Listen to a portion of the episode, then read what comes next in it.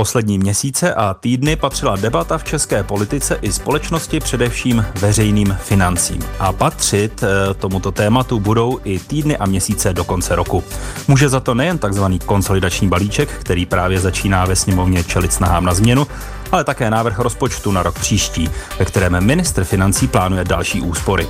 Co už víme, co by z čistě ekonomického hlediska stálo za úpravu, budu se ptát mého dnešního hosta, kterým je hlavní ekonomka Raiffeisenbank, členka Národní ekonomické rady vlády a také členka premiérova poradního týmu Helena Horská. Dobrý den. Dobrý den a děkuji za pozvání. A řeč bude také o českém pracovním trhu, který je dlouhodobě přehřátý. Obohacující poslech přeje Václav Pešička. Řečí peněz.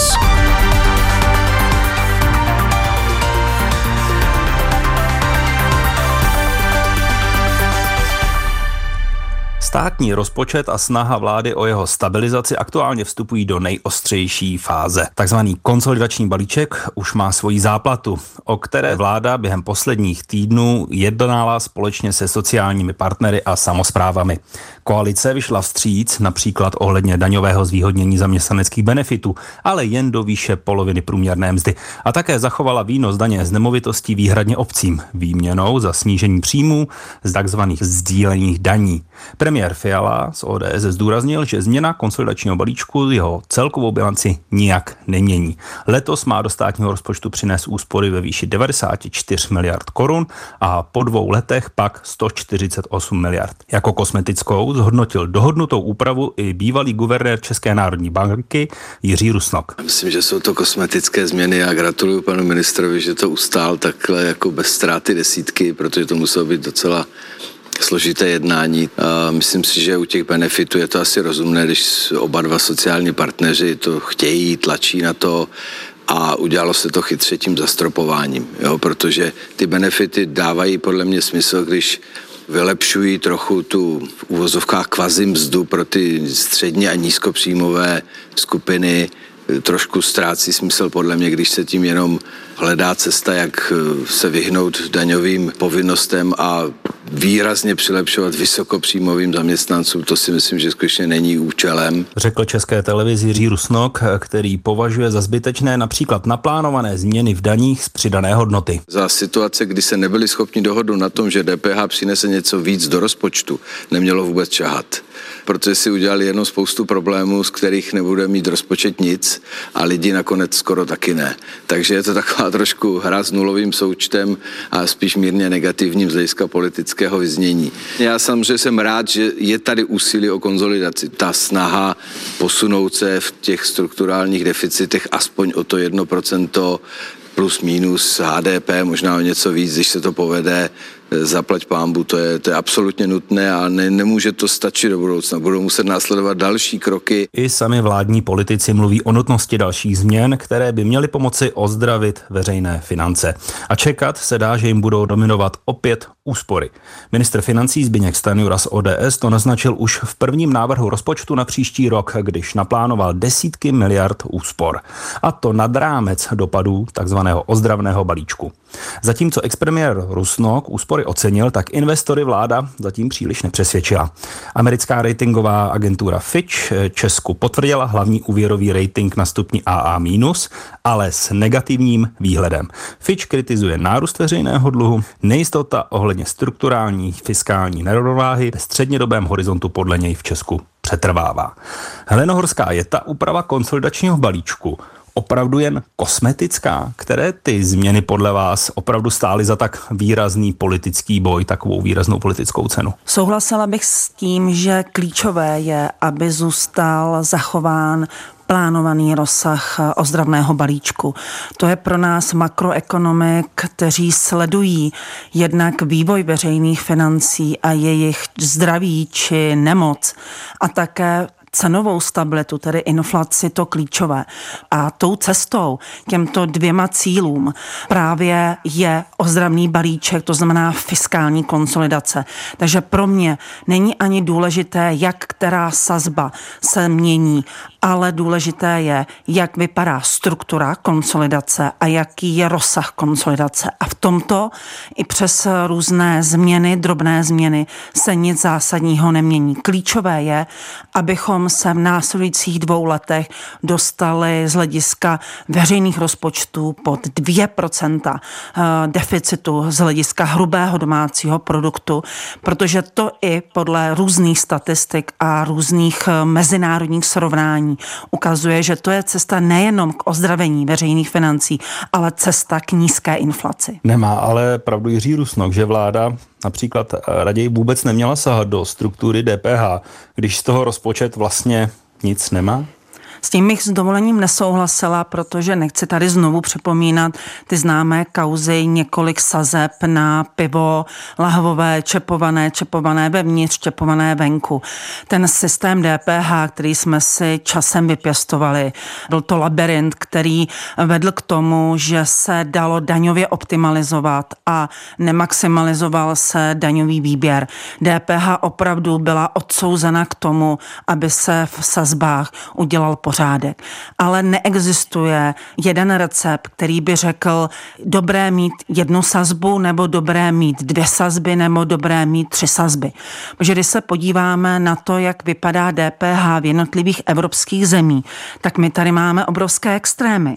Máme Dánsko, které má jednu sazbu a také Dánsko, které má jednu z nejnižších, eh, takzvaný eh, VIT gap, to znamená eh, rozdílu mezi tím, co by se teoreticky vždycky mělo na DPH vybrat a vybírá, ale nemá nejnižší. Takže je vidět, že mít jednu sazbu neznamená, že ten výběr budeme maximalizovat. Naopak země, jako je Finsko, Estonsko, které mají právě ten nejnižší rozdíl eh, ve výběru daní mezi teoretickým výběrem a skutečným výběrem, takzvanou VIT gap, eh, mají dvě a tři sazby. Takže jde o tom, jak ten systém je jednoduchý, jak je transparentní, jak je i málo nákladný pro eh, platící subjekty, protože my, když děláme ten systém složitý, tak vytváříme jednak dodatečnou byrokracii, dodatečné náklady pro výběr daní, pro podnikatele, ale i pro nás, spotřebitele. A zároveň se vytváří prostor, jak té daní unikat. Takže ten výběr pak eh, z daní není tak eh, výrazný, jak by mohl mít. Takže za mě není to diskuze o tom, kolik máme sazeb, ale jak jednoduchý a průhledný ten systém je. A ty drobné přetahování je pro mě opravdu drobné. Za mě eh, ideální bylo nasypat veškeré položky do té základní sazby DPH a pak si opravdu udělat poctivou socioekonomickou analýzu, které položky jsou pro naše obyvatele sociálně citlivé a ty přesunou do snížené sazby DPH. Takhle by byla podle mě ta nejčistější cesta a ideálně k tomu nepustit žádné lobbysty.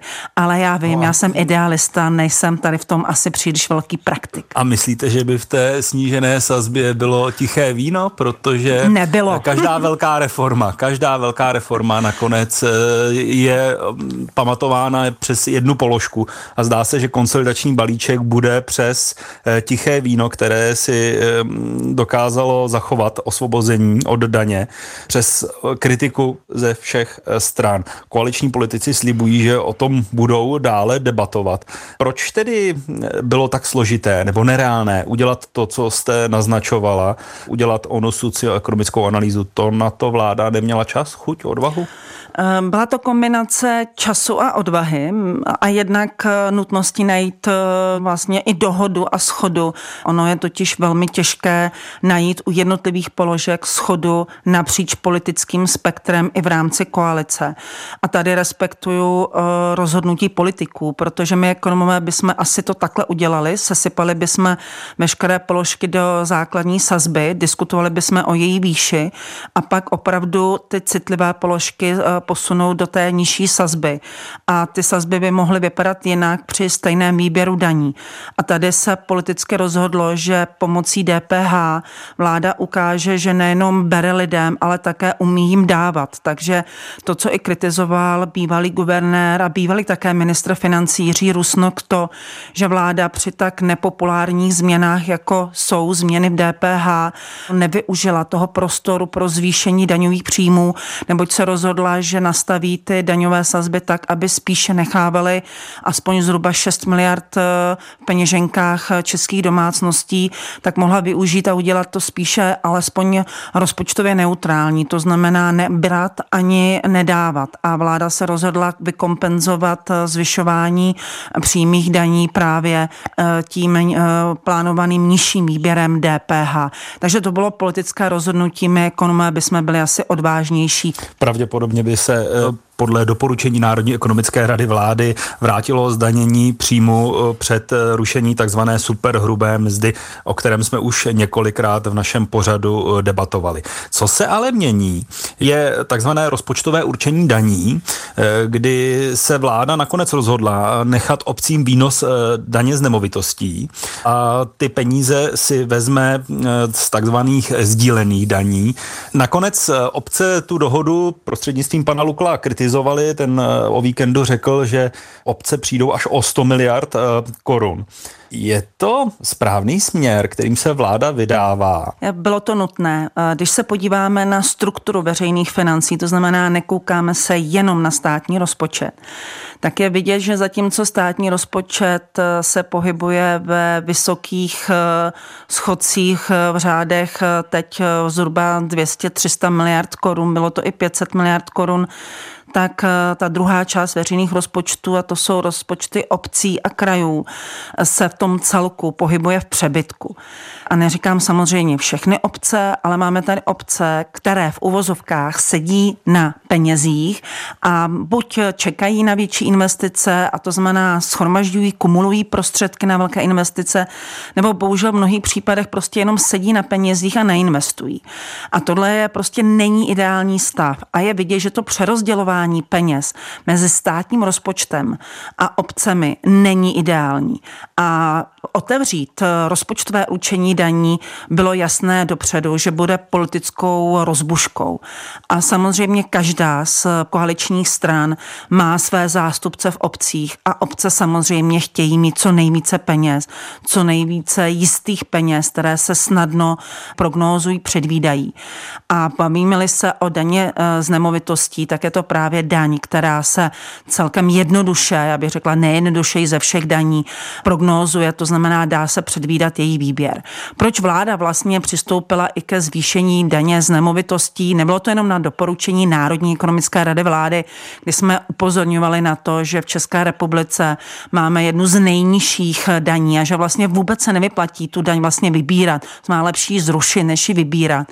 Tak zároveň jsme upozorňovali na to, že obce vůbec nepoužívají té možnosti, nebo v řídkých případech eh, využívají té možnosti zvyšovat koeficienty, zvyšovat sazbu tak, aby reflektovali svoje investiční záměry, aby peníze, které vyberou na té daně z nemovitostí, eh, využívali do investic, například eh, infrastruktury, ať jsou to školy, výstavba školek, chodníků, dopravní infrastruktury, tak to málo, málo využívali. A myslím si, že to, že se vůbec rozběhla ta diskuze, taká vlastně pozitivní, eh, beru to, že obce, mnohé obce se v současnosti už přihlašují k tomu, že budou upravovat koeficienty, budou a začnou více využívat právě daň z nemovitostí k tomu, aby vlastně vybírali za to, že dávají svým občanům kvalitní služby, aby také za to vybírali vyšší daně, anebo příslibem investice právě do té infrastruktury a tím pádem od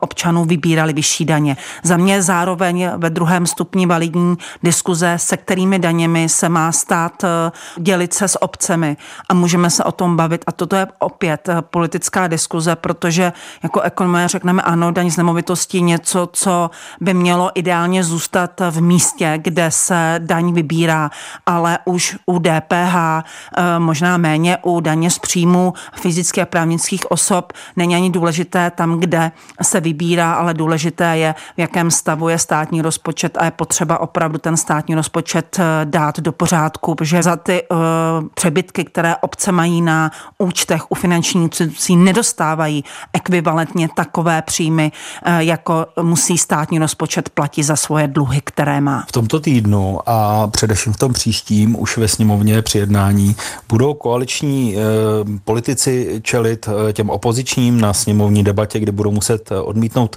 desítky opozičních návrhů a umět tato odmítnutí také odargumentovat.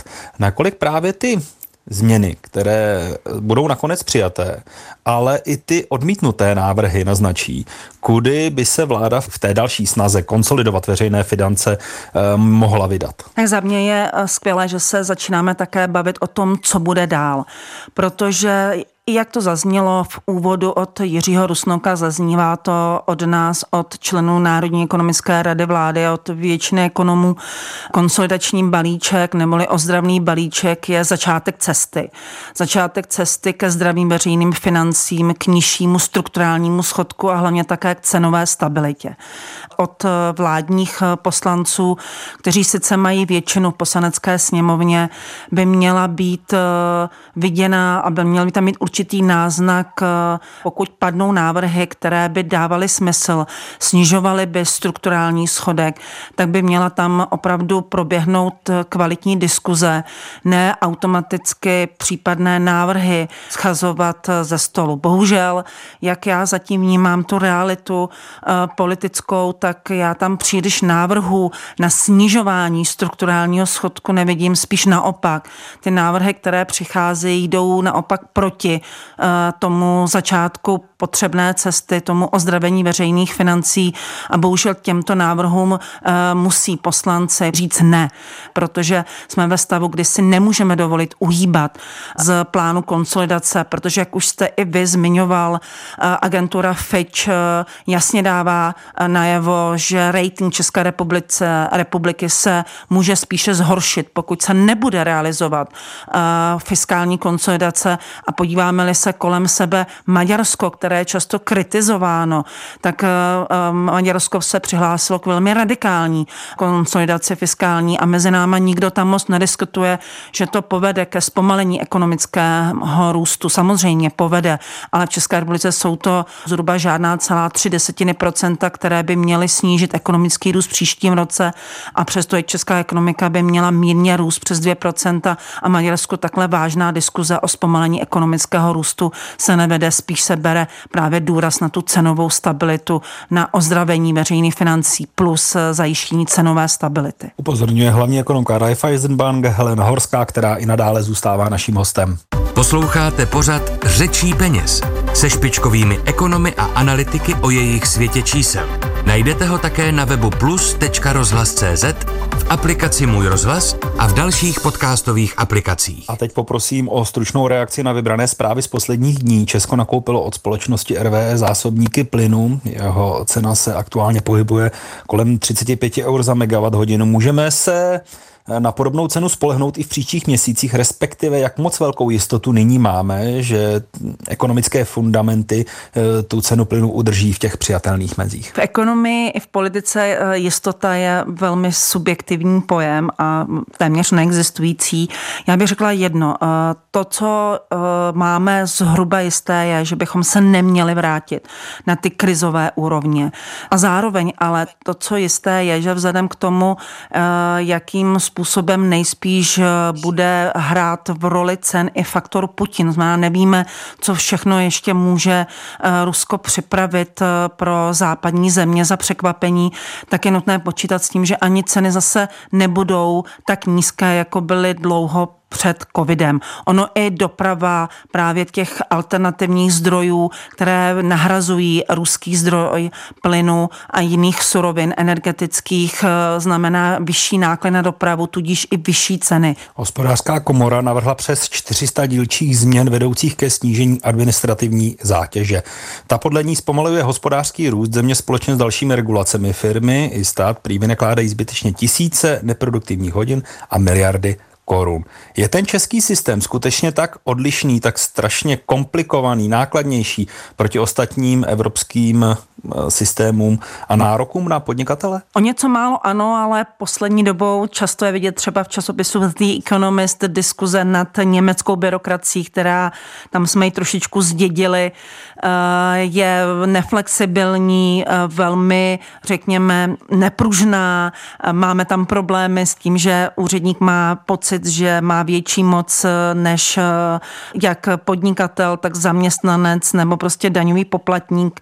A je potřeba vlastně trošičku změnit i to nastavení eh, v hlavách lidí, protože pořád tady je stát, stát má poskytovat službu, službu ekonomicky aktivním osobám a firmám a nemá vytvářet dodatečné překážky byrokraci a nemá vytvářet dodatečnou práci. Chceme-li mít rychlou ekonomiku, která bude rychle reagovat na potřeby, eh, na žádosti zákazníků, tak musíme také výrazným způsobem zredukovat byrokracii. Takže tady souhlasím, ano, ty miliardy tam opravdu zbytečně tečou, kam by týc neměly. A zmíněná analýza hospodářské komory také zmiňuje jako zásadní problém nedostatek kvalitní pracovní síly. A právě přehrátý trh práce si pro dnešní vysílání vybrala Hná Horská jako své téma. E, aktuálně máme stále rekordně nízkou nezaměstnanost 3,5%.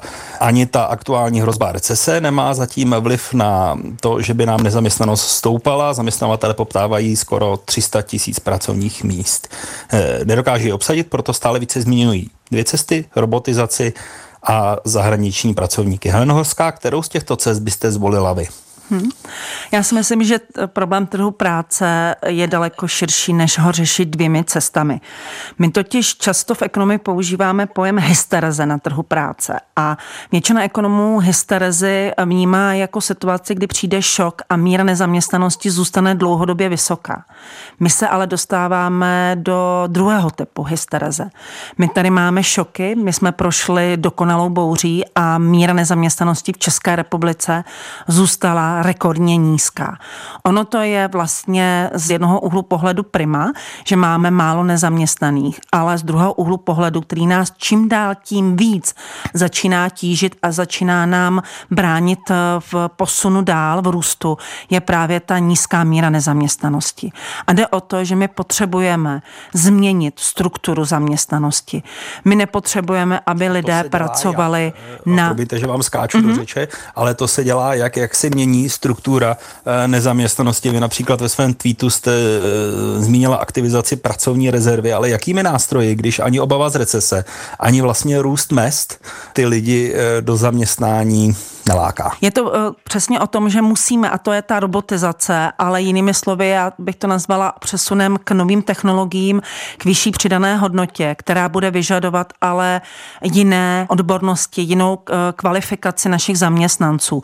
A tato změna se neobejde bez nárůstu uh, nezaměstnanosti. Takže jakmile firmy si uvědomí, že opravdu nemohou dlouhodobě držet výrobu s nízkou přidanou hodnotu v situaci, kdy nám rostou veškeré vstupy, kdy nám roste cena práce, kdy eh, musíme objevovat nové a daleko náročnější trhy, tak budou muset ukončovat tu výrobu s nízkou přidanou hodnotou, budou uvolňovat pracovníky, kteří ale budou muset projít rekvalifikací a změnit svůj obor. Buď obor podnikání, přijdou třeba z průmyslu do služeb, anebo z jiného oboru budou se muset zaměřit na ty obory, které jsou právě více technologicky náročné. To znamená celoživotní vzdělávání, eh, rekvalifikace a podobně. A o pracovních rezervách je důležité také mluvit, protože my tady máme nejenom zdroje, které můžeme čerpat ze zahraničí pomocí migrace, ale já bych řekla cílené migrace, jak to dělají mnohé evropské státy, tak důležitá je právě i ta pracovní rezerva, protože i na českém trhu práce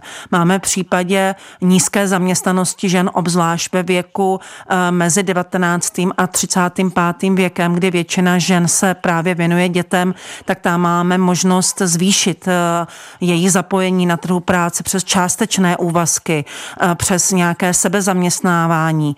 Dále máme možnost zaměstnat pracovní rezervy na trhu práce, které jsou to osoby, které by byly ochotné nastoupit na trh práce, ale protože třeba nedostanou tu nabídku dostatečně flexibilní práce, práce z domova, práce na částečný úvazek, tak vlastně jsou radši zaregistrováni na úřadu práce nebo nedej bože dokonce pracují na černém trhu práce a toto všechno je potřeba aktivovat. Takže řešení není jenom jedno nebo dvě, robotizace a migrace, ale těch řešení máme daleko více a hlavně důležité je si uvědomit, že čelíme důležitému a e, strukturálnímu faktoru a to je stárnutí populace. A my se budeme muset e, naučit pracovat nejenom s pracovní rezervou, kterou máme mezi ženami, protože zaměstnanost žen je o několik procentních bodů nižší než zaměstnanost mužů a výrazně, ale musíme se také naučit pracovat i s jinými věkovými skupinami, to znamená s lidmi staršími plus 50, protože jsou to lidé, kteří budou zůstávat na trhu práce a my jejich znalosti, odbornosti a zkušenosti se musíme naučit využívat. Doporučuje hlavní ekonomka Raiffeisenbank, členka Národní ekonomické rady vlády Helena Horská, která byla naším dnešním hostem. Já děkuji za váš čas. Já děkuji za pozvání. Obohacující poslech dalších pořadů Českého rozhlasu Plus přeje Václav Fešička. Radiokniha. Zločiny jsou nesmrtelné, všudy přítomné a novináři o nich psali za každého režimu, státního zřízení a roční i denní doby. Nejzajímavější skutečné kriminální případy z Ostravy za Rakouska-Uherska schromáždil publicista a spisovatel Boleslav Navrátil. Prošel archivy a dobové noviny, aby našel zprávy o loupežích a podvodech z doby mocnářství a vydal knihu Do Ostravy za trest. Radiokniha dnes půl hodinu před půlnocí na Plusu. Bylo půl dvanácté.